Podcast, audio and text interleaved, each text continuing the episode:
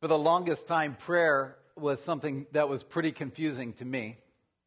Um, we, I mean, prayer is a basic thing, right? People of all various faiths pray, and yet uh, prayer sometimes was was just confusing. I don't know. We pray over our marriages. We pray over a lost cat to be found. We we pray at Hoop Fest. We pray, you know, I'm praying right now that my keys that I lost last Sunday here at church will be found, that one of you will confess, and I'm praying for that. We pray, you know, those with great faith pray for people to be healed, maybe even people who are blind to see, or for the Mariners to win the World Series. I say prayer is confusing because sometimes it seems as though God answers certain prayers and disregards others. I mean, if I'm being honest, it feels that way. It seems that way. That sometimes we pray and it's like a text message to God and boom, he answers. And then other times it feels like snail mail that got lost in Alaska. Like, he's forgotten about me. I don't, I don't know. And I don't want to waste my time. If I pray and I pray in faith, I want God to answer, and I want him really, I want him to answer my way. I want him to answer on my timetable. I'm patient, but not that patient. And I want, and I want it to work out the way I have in my head for a good solution to work. You know, I've got various options, A, B, C, D, but, but I need it to be one of those options. But often God doesn't answer, right, when we thought he would, and he doesn't answer in the way that we would have done it ourselves. And it's very easy for me to get very discouraged and basically to just give up, to give up. And yeah, I'll give the obligatory prayer, kind of recover those areas that maybe I lifted up to God before, but he hasn't done yet. But it's very easy to get to get discouraged and to give up. Um, we also tend to pray more as a last resort rather than a first response. You know what I mean? When something's going on in your life, rather than just, boom, going to prayer, we often try everything else that we know of to do to resolve the problem. And then if all else fails, pray. Isn't that sad that we, we kind of go that route rather than to start with prayer, to just invite the Holy Spirit into whatever our need is and to say, Lord, just even if it just takes some basic creativity or some problem-solving skills, Lord, just help me solve this, this problem. And just to kind of foster that relationship with the Holy Spirit where we're asking all of the time for God to be a part of our various needs and the solutions that we need to see. So let me ask you, when you pray, do you expect an answer? Do you expect an answer? When you pray, do you feel that God cares for you personally? That he cares, that he cares for you, and he cares about whatever it is you're praying about, big or small. When you pray, do you invite other people into the process of prayer, into the very activity of prayer? Do you invite others into it to pray with others? And, and do you pray as a first response or as a last resort? Well, we're going to look at a scripture this morning out of John chapter eleven. We're going to see some important things about prayer. And uh, I want to read the whole story to you. And it's the story of Lazarus. So if uh, you brought a Bible, you can open it with me. And if not, we're not going to display it, but you'll just need to enter into the story as you listen along. It's found in John chapter eleven. Now, a certain man was ill, Lazarus of Bethany, the village of Mary and her sister Martha. It was Mary who anointed the Lord with ointment and wiped his feet with her hair, whose brother Lazarus was ill. So the sisters sent to him, saying, Lord, he whom you love is ill. But when Jesus heard it, he said, this illness does not lead to death. It is for the glory of God, so that the Son of God may be glorified through it. Now Jesus loved Martha and her sister and Lazarus. So when he heard that Lazarus was ill, he stayed two days longer in the place where he was. Then after this, he said to the disciples, Let us go to Judea again. The disciples said to him, Rabbi, the Jews were just now seeking to stone you, and are you going there again? Jesus answered, Are there not twelve hours in the day? If anyone walks in the day, he does not stumble, because he sees the light of this world. But if anyone walks in the night, he stumbles, because the light is not in him. After saying these things, he said to them, Our friend Lazarus has fallen asleep, but I go to awaken him. The disciples said to him, Lord, if he has fallen asleep, he will recover. Now Jesus had spoken of his death, but they thought that he meant taking rest and sleep. Then Jesus told them plainly, Lazarus has died, and for your sake I am glad that I was not there, so that you may believe, but let us go to him. So Thomas, called the twin, said to his fellow disciples, Let us also go, that we may die with him. Now when Jesus came, he found that Lazarus had already been in the tomb four days. Bethany was near Jerusalem, about two miles off, and many of the Jews had come to Martha and Mary to console them concerning their brother. So when Martha heard that Jesus was coming, she went and met him, but Mary remained seated in the house. Martha said to Jesus, Lord, if you had been here, my brother would not have died. But even now I know that whatever you ask from God, God will give you. Jesus said to her, Your brother will rise again. Martha said to him, I know that he will rise again on the resurrection on the last day. Jesus said to her, I am the resurrection and the life. Whoever believes in me, though he die, yet shall he live. And everyone who lives and believes in me shall never die. Do you believe this? She said to him, Yes, Lord. I believe that you are the Christ, the Son of God, who is coming into the world. When she had said this, she went and called her sister Mary, saying in private, The teacher is here, and he's calling for you. And when she heard it, she rose quickly and went to him. Now Jesus had not yet come into the village, but was still in the place where Martha had met him.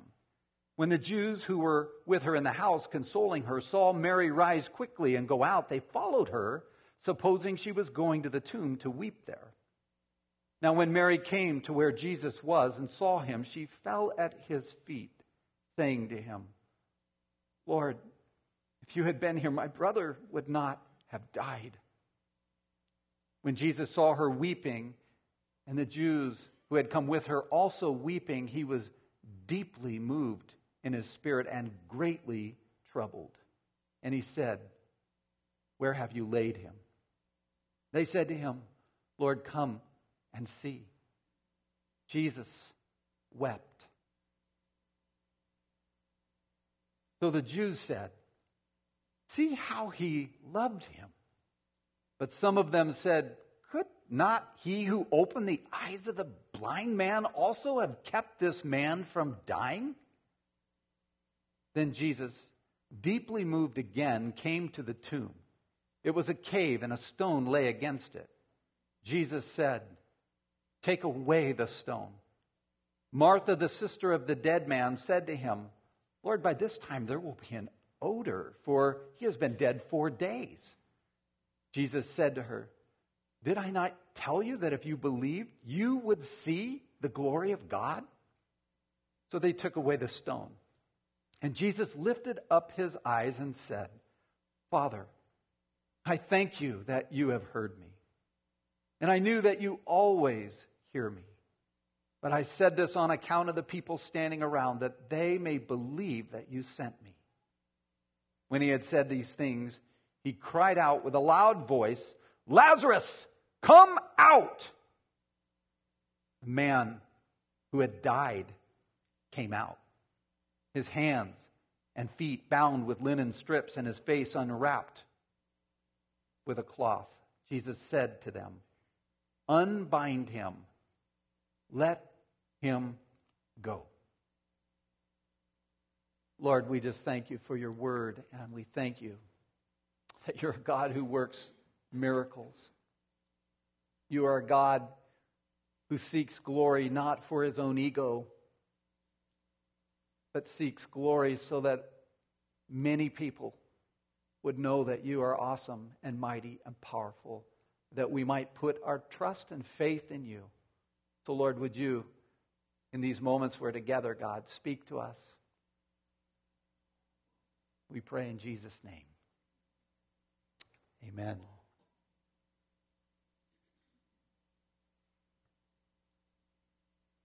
Well, in the story, Mary and her sister Martha, they were friends with Jesus.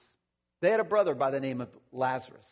Jesus would often come to their village and come to their home, and he would eat with them, and they would hang out, and they would talk, they would laugh, probably play games. They would pray together. Jesus would teach them. But he was far more than just, just a teacher or a rabbi in their lives. He was actually a personal friend in their lives. Mary would sit at his feet, and Lazarus would hang out. And they became like a surrogate family to Jesus, because Jesus, as many of you know, was an itinerant preacher, teacher, traveling, moving about, didn't have a place to lay his head. And so these people became very, very special. Jesus loved these people dearly, and he was close to them. When Jesus hears of his friend's illness, he doesn't catch the first bus to Bethany. Instead, the scripture tells us that he stays two days longer. See, Mary and Martha were very concerned because their brother Lazarus had uh, fallen ill all of a sudden very quickly. He took a turn for the worse. Everything they did wasn't working. The doctor came, but he wasn't helping, and they were losing their brother. So they sent word to where Jesus was. Obviously, they somehow knew where he was speaking at any given time. And so word goes to Jesus. Jesus ends up staying where he is. And he says the illness does not lead to death. It is for the glory of God. And for whatever reason, Jesus just doesn't appear to be in a rush to go and solve that problem. He decides to stay. And in the meantime, Lazarus, his friend, dies. Relatives and friends, they bring meals over to console Mary and Martha and, and the others in the family. They're, they're heart-shocked. I mean, it happened too soon. Lazarus was too young. He had his whole life ahead of him. And, you know, they did everything they could, but it failed. And they even asked God to come. They prayed. They invited Jesus, their friend, to come to town, and he didn't. What a friend we have in Jesus. Whatever. So they called the local rabbi. He did the funeral. People came together. They spoke kind words over Lazarus. What a great guy he was. They put him in a tomb. They closed it with a, a stone uh, rock that they rolled over the door, much like they did when Jesus died. And Jesus was apparently too busy helping everybody else. Then in verse seventeen, it says, now when Jesus came, he found that Lazarus had already been in the tomb four days. Started to stink. Bethany was near Jerusalem, about two miles off.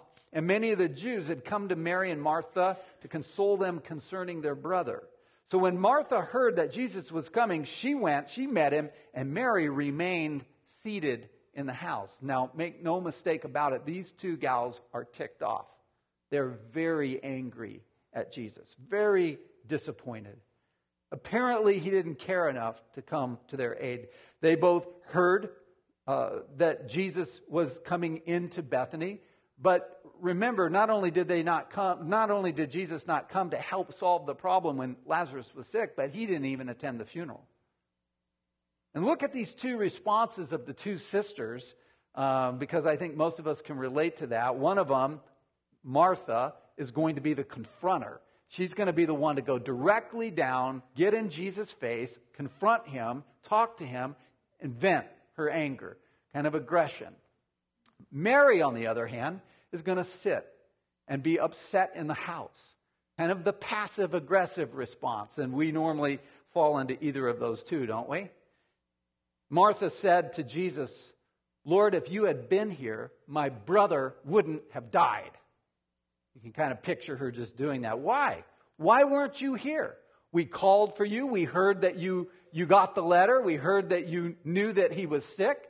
And you decided to stay two days longer. And in the meantime, your friend, my brother, dies. We called to you. We waited. Jesus said to her, your brother will rise again. Martha said, I know he'll rise again in the last day when the resurrection happens. You see, they believed in the resurrection, that there would be a general resurrection. The Pharisees believed that. And Martha and Mary believed that. First Corinthians chapter fifteen says, in a flash, in a twinkling of an eye, at the last trumpet, the dead will be raised. There will be a resurrection that happens. Jesus wanted them, though, to know something very specific about the resurrection. That it wasn't just this general resurrection. What he said is, I am the resurrection and the life. Jesus claimed to be the one that would bring about resurrection in our lives. That he would bring beauty out of ashes. That he would raise the dead. That he not only raises the dead in the last day, but he also raises dead things now in our life. According to Romans six, that's what baptism represents. A death and a resurrection. Going under the water represents us dying to our sin. And then coming up out of the water represents a resurrection to a new life. A new life in God, a new life of experiencing freedom, power in the Holy Spirit, a new life of transformation. Our river baptism is coming up really soon, in just a couple of weeks. And uh, if you've never been baptized, don't delay any longer. Get baptized. Sign up for it. There's a class coming in a week or so, and you want to be there for it this year. Resurrection. Baptism. But see, we'll literally rise from the dead one day. We will literally rise from the dead. And yet Jesus is raising things from the dead even as we speak. Like people who have been dead in their trespasses and sins. You see, there's nothing that pleases the heart of God more than finding a person who is far from him, who is living a dead life, a life filled with selfishness and sin and problems and issues, and loving it and redeeming it and setting it free and resurrecting it. See, God is doing that as we speak. Friend, where is it that you need to see the power of God released in your life? Where do you need to see it? Maybe it just starts with forgiveness of your sin and a, and a fresh start, a clean slate, a second chance. Or possibly it's an area of a dream, something that you prayed over, you've cared about, you've envisioned for your future, and yet it hasn't happened yet. Or a relationship with someone that has gone south and has died and it's just withering on the vine, and you need to see God break in and break through and bring new life to something within your life. Possibly it's breaking free of an, of an addiction. See, we all have areas within our life that we need change, and we need the power of God to, to, to intersect with our need and our life and bring something back to life. Well, Martha goes back into the house and she finds her passive-aggressive sister, Mary, sitting in a chair, reclusing, saying, I'm, I'm, I don't even want to see him. I am so angry right now. And, and she says, I talked to Jesus, and he asked about you. And he wants to talk to you. So she immediately gets up and she hastily goes down to see Jesus. He's still on the outskirts of Bethany. The other fa- family members and the other friends all see her jump up and run down. And they think she's going to the tomb to weep. So they all get up. Her entourage follows her out. Now when Mary came to where Jesus was and saw him, she fell at his feet, saying to him, Lord, if you had been here, my brother would not have died. She gets honest with God. And she blames God for what had happened to her brother. And then we see something of the heart of God, which I absolutely love. A little bit of heaven gets peeled back, and we get this backstage pass into the heart of God himself. See, Jesus could have rebuked them both for getting in his face. Jesus could have, could have ignored them and walked off. But, but look at what he does. How does God respond to their pain? How does God respond to your pain? When Jesus saw her weeping and the Jews who had come with her also weeping, he was deeply moved in his spirit and greatly troubled. I love that. God is not passive, but he's deeply moved and he's greatly troubled. He's sympathetic. And what that word uh, deeply moved in his spirit actually means in the original language is that he snorted in anger. In anger. His spirit is grieved. His heart is breaking. And he's not angry at them. He's angry at the devil.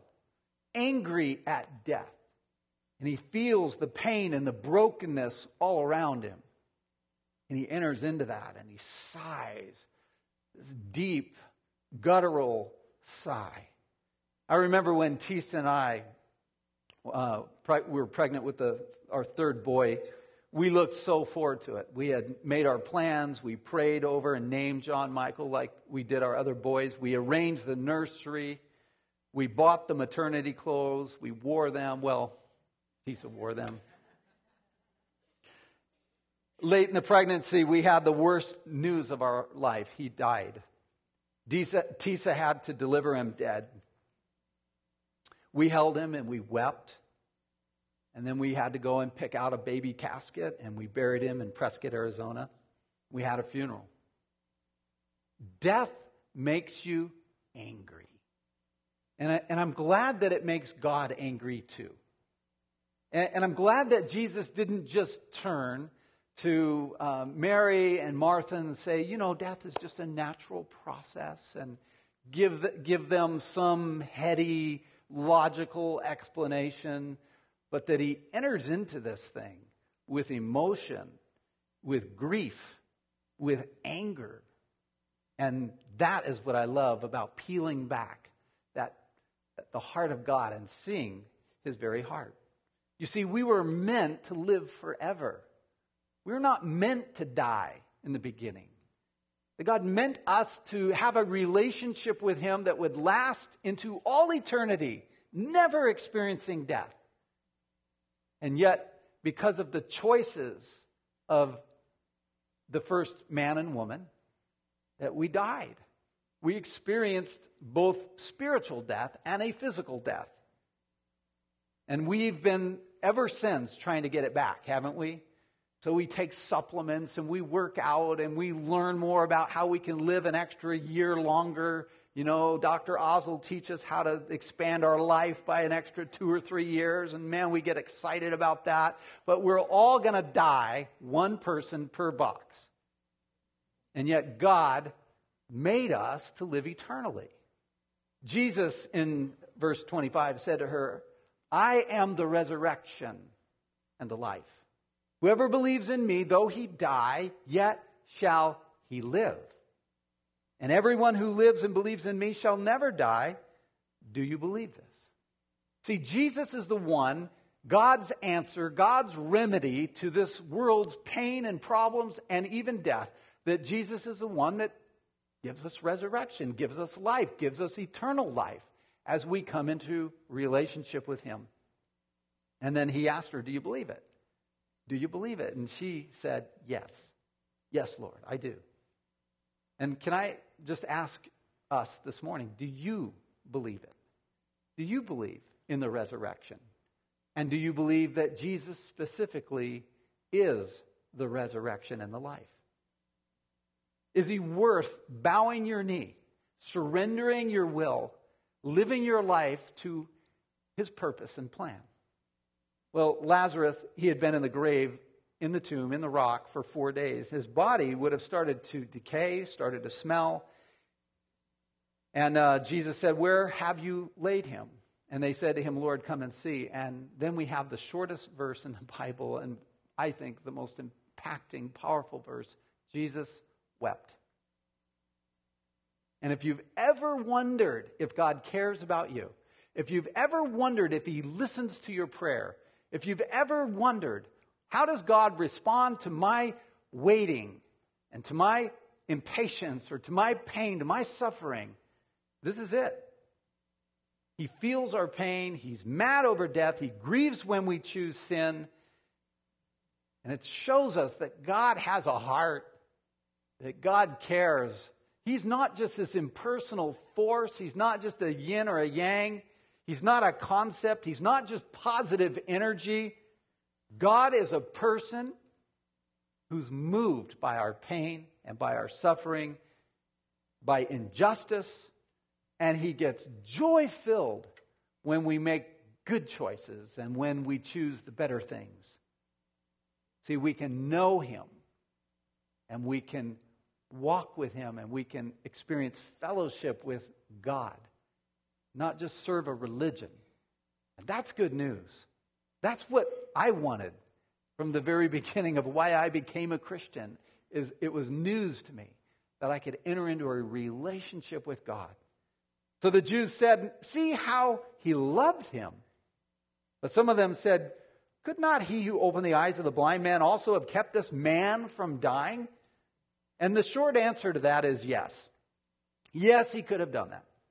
And they're going and they're thinking where many people go when bad things happen, and that is to a, a very skeptical, very cynical place where, "God, if you loved me, you would not have allowed this to happen. If you had loved them, you would not have allowed that to happen to them," whoever them is, family member, friend, somebody over in another country. If God was love, he wouldn't allow that. And yet this very passage is revealing to us that God is love and that he cares. And that yet suffering still hits our life. Hardship still hits our life. And that's what they were saying. They were just saying, you know, the guy who opened the eyes of the blind, I mean, didn't doesn't the same guy have the power to do something about this? You see, for God's love to be real, for us to experience love back towards him, we have to have the ability to not love him. Or it's programmed, it's automated. And so God has given us a free will. God has placed within the heart of man not only eternity, but also the capacity and the choice to choose to love him and worship him, or deny him and get angry at him and walk away from him, or just say, "I don't believe and I'm not going down that path." Then Jesus, deeply moved again, came to the tomb. It was a cave, and a stone lay against it. And Jesus said, "Take away the stone." Martha, the sister of the dead man, said to him, "Lord, by this time there will be an odor, for he's been dead four days." Jesus said to her, "Did I not tell you that if you believed, you would see the glory of God?" So they took away the stone, and Jesus lifted up his eyes, and he said, "Thank you, God, that you've heard me. And I knew that you always hear me, but I said this on account of the people standing around, that you may, that they may believe that you sent me." And then when Jesus said these things, he cried out with a loud voice, "Lazarus, come out!" The man who had died came out, his hands and feet bound with linen strips and his face wrapped with a cloth. And Jesus said, "Unbind him, let him go." Now, why did Jesus delay coming when Lazarus was sick and he heard about it? And the scripture teaches us here that he did it to reveal more of God's glory. And we may not like that answer, but that's what the Bible teaches, is that he did it in order to reveal more of God's glory, because waiting meant a larger miracle with more people watching, where Jesus would receive the glory and more people would place their trust and faith in him. So why didn't Jesus prevent Lazarus, his friend, from dying?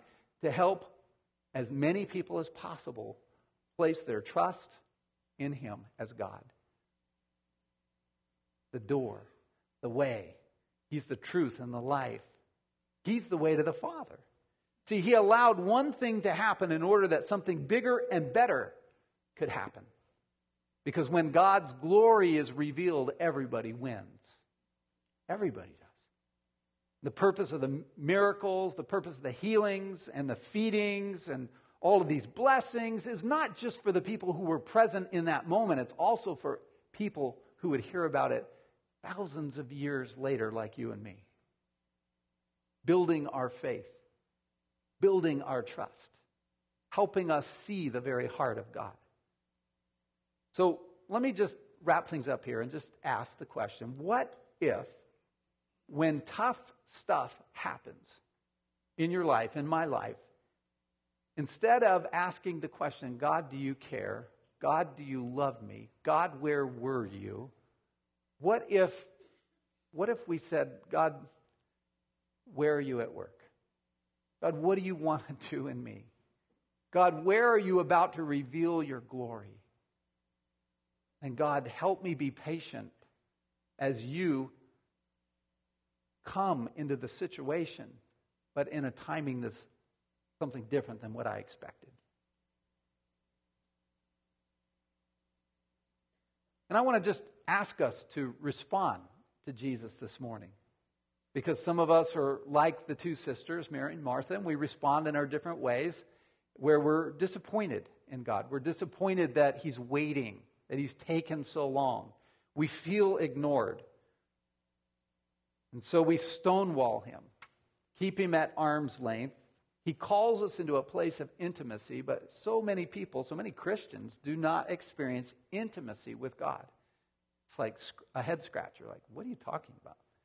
And yet God invites us into a place of intimacy, but it means we've got to deal with the anger and the resentment and and and, and the passive-aggressive nature that many of us have in, in stonewalling him and just coming to him and getting honest like both Mary and Martha did and just saying, God, where were you? Why did this happen? Or where are you in my life right now today? We just begin to, to interact conversationally and from our heart in a very authentic relationship with God. And it, And he won't, he won't, he's not threatened by that. He won't send you away. He loves real, honest, and authentic conversation. See, why did Paul, the apostle, spend years in prison? Even though he prayed and he wanted to be out talking to people about Christ, and, and yet he, he suffered. And yet we, we received much of the New Testament because of his pain. And because of his suffering. Because it was the glory of God revealed. Don't respond like those who are trying to console Mary and Martha, who just got skeptical and cynical.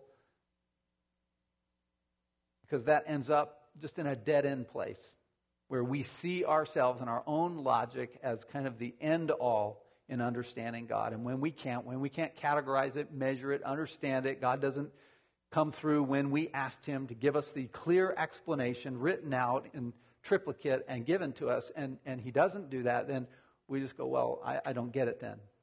And yet it's an opportunity to trust, to trust the very heart of God who loves us, is deeply moved by our pain and by our trouble, that he's a good God and his plan is good. He wants more and more people to experience his resurrection power. And that life is not all about me experiencing a problem-free existence. Life is about living to the glory of God.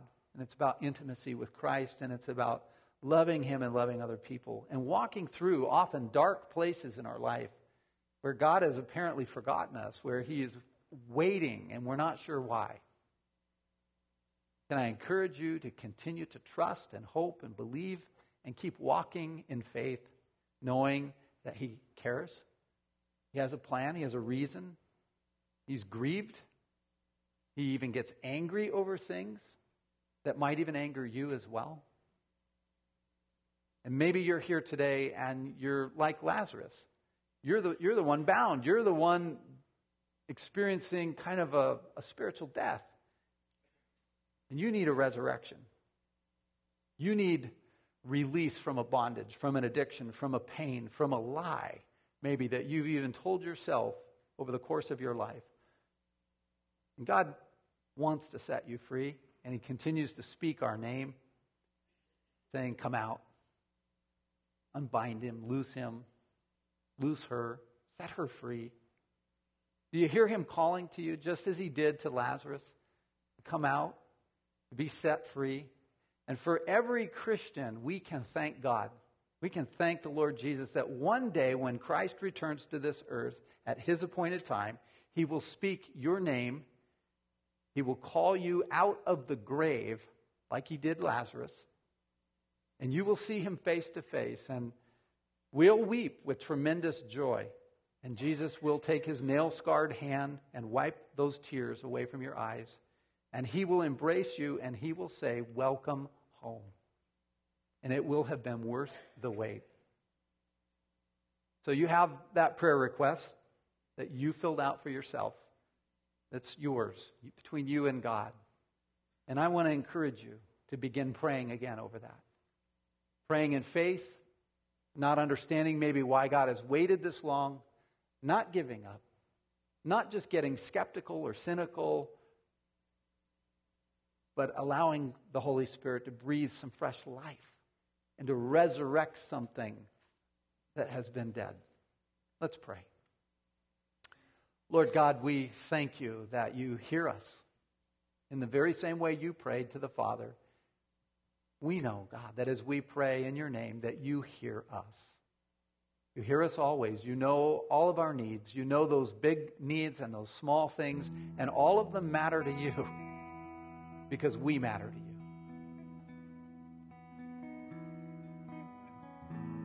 And our prayer is simple this morning, God. We're asking that you resurrect things in our life. Resurrect hope. Resurrect within us, Lord, a fresh faith. Place within us, Lord God, a desire for intimacy with you. Help us deal, Lord, with anything that may stand between us and you. Any thing we've stuffed down there that is still angry, still hurt, still disappointed. Lord, would you help us begin to let that stuff come up and talk to you about it and be released from it so that we can move into a relationship with you, God, that is real, that is transparent, where we're experiencing the transforming grace of God in our life.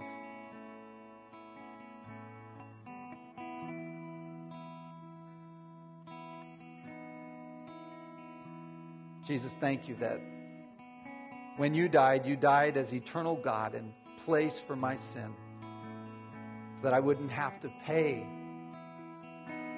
the penalty of my sin into all eternity. God, thank you for eternal life. Thank you for setting us free. We receive that. I receive that today. And I look forward to that day, Lord, of final resurrection, where we spend all eternity with you. We pray these things in Jesus' name. Amen.